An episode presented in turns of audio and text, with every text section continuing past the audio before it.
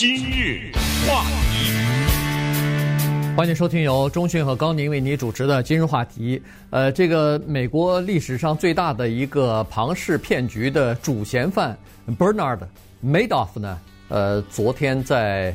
监狱里边应该是在监狱里头啊，死了啊。这个他是一个监狱里面的临终照顾中心吧？对，嗯，呃，因为他得了疾病了嘛。对，八十二岁哈，所以呢，等于是把这个牢底坐穿了。他呃，因为这个庞氏骗局，这个是美国历史上有史以来最大的一次，而且是持续时间之长。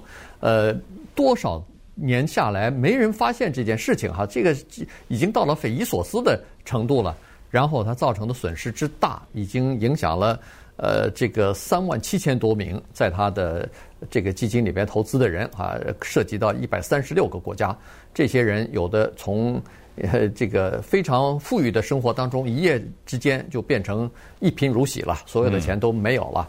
呃，然后这个呃造成的影响之大哈，所以以至于当时在那个二零零九年宣判他是这个判刑的时候，那个纽约的法院里边全部是挤满了那个受害人。都是要求他要把牢底坐穿，呃，不能再出来哈。结果这个法官判了他一百五十年，就是让他不能在监狱里头出来了哈。所以现在等于是，如果你要是或者是投资人是这个愿望的话，他们的这个愿望是已经达到了，他已经死在监狱里头去了。嗯、对，做了十一年的监狱哈。实际上他之前呢曾经给法官写过一封算是求情信吧。他说呢，我得了严重的肾病。呃，医生已经诊断出来，我这个病呢，活不过十八个月，没有什么治了。啊、我已经坐了十一年的监狱了，能不能就把我放了吧？我也后悔了，我也道歉了。呃，我也对这些家人呢都已经有所表示，而且我已经受的苦啊，已经足够了，什么等等。但是当然也没有啊，这个人不能放，因为他是一个历史性的人物，也就是说。他的名字和历史连在一起，他是华尔街有史以来庞氏诈欺最大的金额，高达六百四十八亿啊！到后来，各种各样的造成的损失，使得就是整个的人们对整个的华尔街的金融系统的两个东西信心产生动摇啊！一个就是这些投资管理人的贪婪原来是没有底线的，还有一个就是管制的。缺乏，怎么就不能发现呢？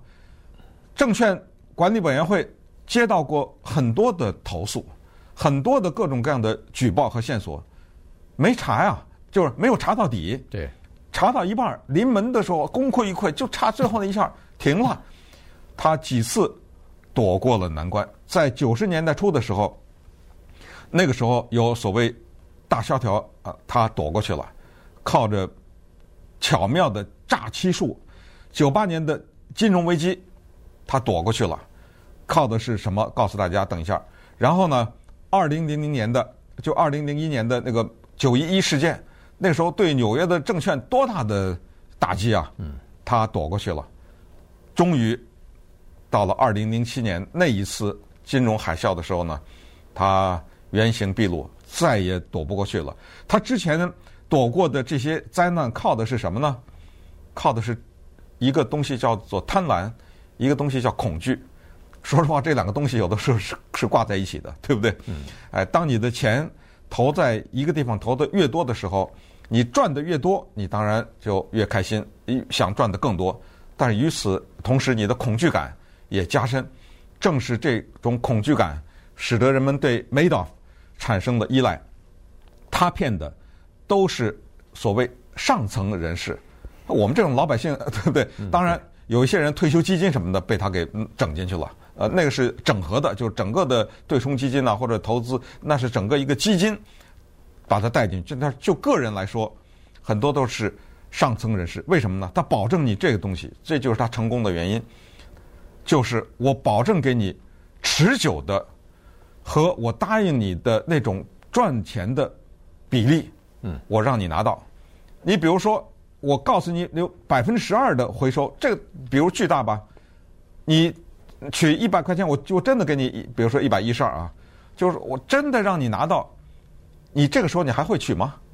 对，你不取了，哎，每次你取，你该赢的就跟我答应你的一样那么多，你就不取了。对，傻瓜才取啊，对对不对？你的账账面上每次的 statement 就是月报来了、年报来了以后，你都觉得你财富在增长啊，对对不对？对呃，按照他所答应的这个比例，你一直财富在增长。刚才说了，百分之如果要是百分之十二的话，您六年之后，它就变成这不是七二法则，六年之后它就翻一倍了，哎，一百块变两百块了。对那这个一百万就变两百万了，你爽的不行啊！两百万再存个六年，这不是变四百万了吗？呃，多好啊！这个呃又没有风险，呃又这么平稳，账面上告诉你都有这个钱都存在的，都没有问题你。哎，你试想一下啊，如果有个一百万的人变成两百万的时候，他有一个什么事儿，买房子或者什么急需钱，你知道吗？他真的给你两百万。对，你不要忘了，当你一百万变成两百万的时候，你身边的人不是穷人啊，对，你会怎么告诉你身边的人？嗯对，我这血淋不是血淋淋的了，我这是亲身的见证啊。对我的一百万在他那变成两百万，我取出来了。对怎么着啊？而且你知道他身边的人会怎么样？投啊，对对不对？他而且两百万的这些人，他绝对不买房子，他绝对不会拿两百万出来去投。对他突然发现说，我如果可以从银行那儿贷款，不管是百分之三、百分之四的这个利率，那比我那个回报百分之十二要低多了。嗯我有钱，我还要投在里头去，我不能把钱拿出来啊。对于是这个就是这个关键哈。呃，Madoff 他是从自己的身边的人开始做起的，他是从自己的亲戚朋友和一些这个他的这个高尔夫球俱乐部啊、什么教会里头的人啊，呃，哎，从这些知根知底的人开始骗起。然后这些人口碑再出去以后，刚才说的什么对冲基金啊，有很多慈善机构啊，还有一些呃这个犹太的犹太人的大学呀、这些因为他是犹太人嘛。呃，对，他是犹太人，他的大部分的投资人基本上都是很多都是犹太人，而且都是比较有钱的人。他他这个人非常聪明哈，这个人他了解到一个东西，管理个人财富呢，这是一门学问哈。他就发现说，这些人呢是属于比较保守的，不管是大学也好，是这个慈善基金也好，人家都是捐款，都是善款来了以后。他不能总存在银行里头拿那个百分之一的利息啊，他一定要投资在一个比较稳健，但是又有一些比较高的回报率的这些呃投资方面哈，使用这些投资工具。当时呢，Madoff 他在整个的华尔街的形象还是不错的。呃，他在七十年代的时候，首先啊呃支持了华尔街的呃这个高科技的转型哈，他当时是第一批。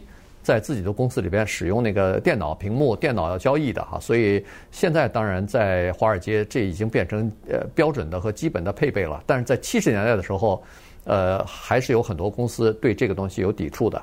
呃，他是第一批，然后后来在这个华尔街赢得了很大的声誉啊。当时他是真正做交易的啊，当时那个时候是合法的。哎，那个时候是合法，而且他是真正的交易员，呃。九十年代的时候，九一年到九三年，他曾经担任过，呃，NASDAQ 的叫做主席啊。嗯。所以他在华尔街的这个名声是很好的，再加上他经常也是去做一些捐款啊，做一些什么演说啊，所以他是你你如果看他这张照片的话，呃，你看得出来这个人好像笑眯眯的感觉上，这是一个挺靠得住的人，嗯、你知道吧？嗯。你经常或者说大家经常会被他的这个外表所骗，他。别说是别人了，连他的两个儿子都被他骗了几十年了。是，而且也都付出了生命的代价啊！说到你说到他那张嬉皮笑，不是嬉皮笑，那种慈祥的笑脸吧？啊，看上去好像挺慈祥的那个笑脸呢。这张笑脸啊，被好莱坞著名的演员 Robert De Niro 给诠释了，演得太棒了哈！那个电影的名字叫《The Wizard of Lies》，谎言魔术师啊，有另外一个。著名的演员，大家可能好久没见了，演 Robert De Niro 的太太啊，在里面就是 Michelle Pfeiffer，啊，米雪费佛啊，他们两个一线的明星出演了 HBO 的这个电影。你想，他的知名度已经大到让这么两个大的明星对吧？对，去演他的故事。那而 Robert De Niro 呢，在这个电影里面把他演的是活灵活现，到最后他那张笑脸真的能吓死你，你知道吗？因为到最后终于要摊牌的时候，以及他平时在跟朋友交往啊，跟他自己的家人交往，包括怎么跟自己太太交往，他是靠着他的岳父发的家呀。对啊，没有他岳父，没有他今天，所以他太太是一个重要的人物。那么稍等会儿，我们就看一看他的轰然的倒塌啊，这一个这么高大的一个人物，以及有什么人为他付出了什么代价。今日话题，欢迎继续收听由中讯和高宁为您主持的今日话题啊。今天跟大家讲的呢是这个华尔街呃有史以来最大的呃庞氏骗局的这个诈诈欺主犯啊。Madoff 他呃去世了，所以呃跟大家稍微的来聊一下这个人物哈，他呃不光彩的一生吧，等于是呃他是父母亲是来自于东欧的移民哈，呃父母亲已经是第二代了，所以他实际上是第三代的移民啊，一呃犹太人。那么他在这个呃小的时候呢，就上学什么的，呃还是还是比较聪明的这么一个呃这个年轻人哈。当时呃后来上了大学，最后又呃在大学时期呢，你就可以看得出来，他是很有这个理财的头脑的和经经营的头脑的。他在上大学的时候呢，呃做两件事儿哈，做两个呃等于是一边上学一边打工吧。一个呢，就是呃呃帮别人什么呃就是夏天的时候啊，做那个叫叫叫叫救生员，呃、救生员啊，就是呃这个呢赚点钱，就游泳场啊、海边啊这种。对对对。另外一个呢，就是平常的时候呢，他帮人家的草坪上装那个自动的喷水系统。嗯。呃，当然不是他自己做啊，他可能有个施工队什么的，所以靠这两项额外的这个课外的这个工作呢，赚了一点钱。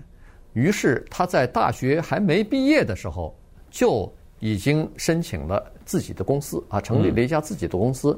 然后后来他大学毕业之后呢，就考上了法学院，呃，就在在法学院里边上了一年之后呢，他等于就离开了啊，离开法学院。这时候呢，他就投入到了这个股票交易当中去了，而且考取了呃这个股票交易员的这么一个资质哈，所以呢。他实际上是在什么美国证券交易所啊、纽约纽纽交所啊什么的都有执照，是可以做交易的正牌的这么一个交易人员了。嗯，实际上这个人尽管他很可恨啊，但是我们回顾他的一生呢，觉得他也有他可惜的一面。也就是说，如果他一切中规中矩，按照法律，然后发挥自己的才智，在华尔街闯出一片天地是完全可能的呀。你知道吗？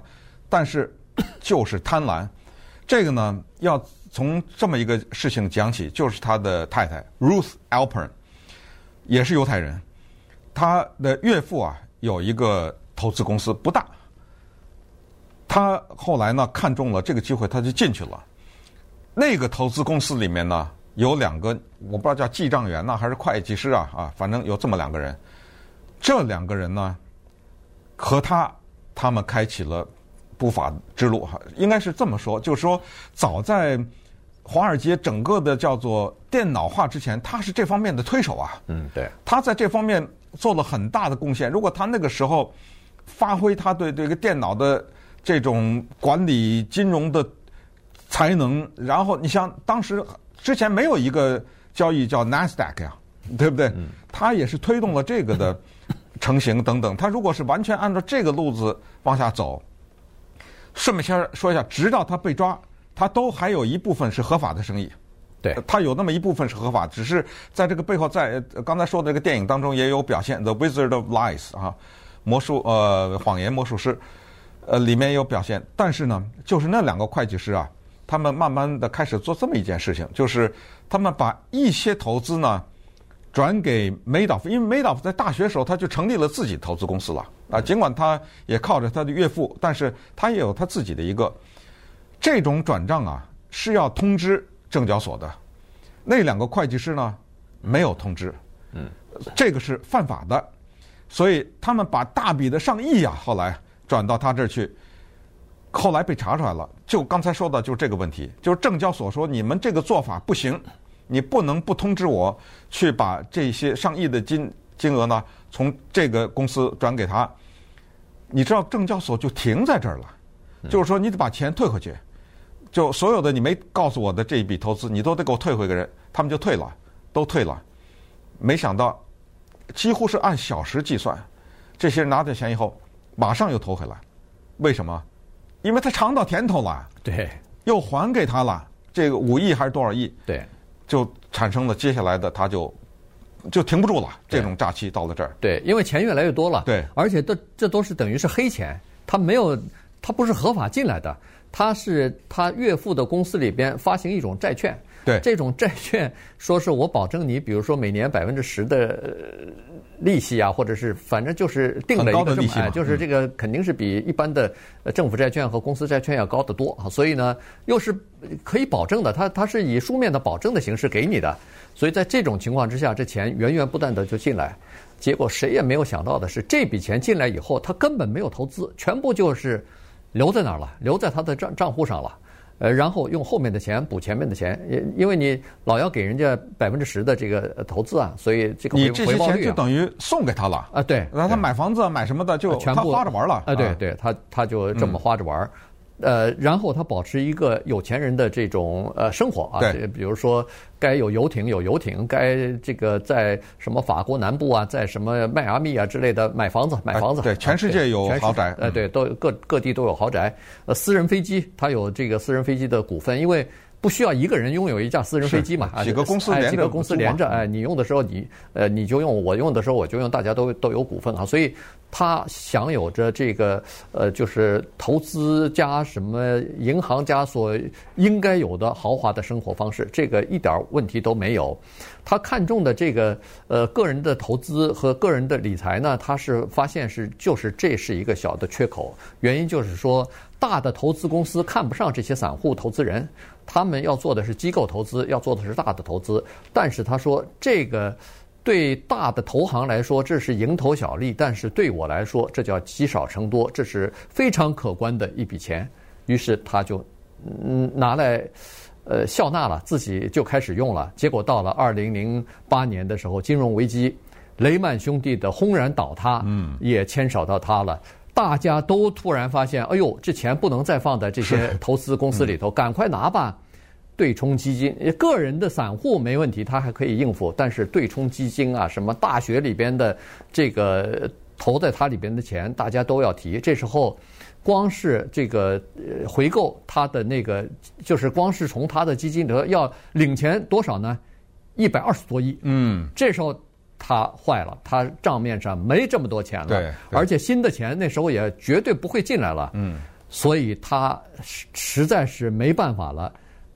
头有一天，他就对他的儿子两个儿子说实话了，他说：“你们别看我风光，我账面上的那些虚幻的盈利全是谎言，全是假的。”说完这个话之后呢，他两个儿子都不知道他说的什么。后来发现说：“哎呦，我爸。”做了违法生意了，于是打电话举报了。对，第二天就他两个儿子把他告了。然后二零零八年十二月十一号，一副手铐就把他带走了。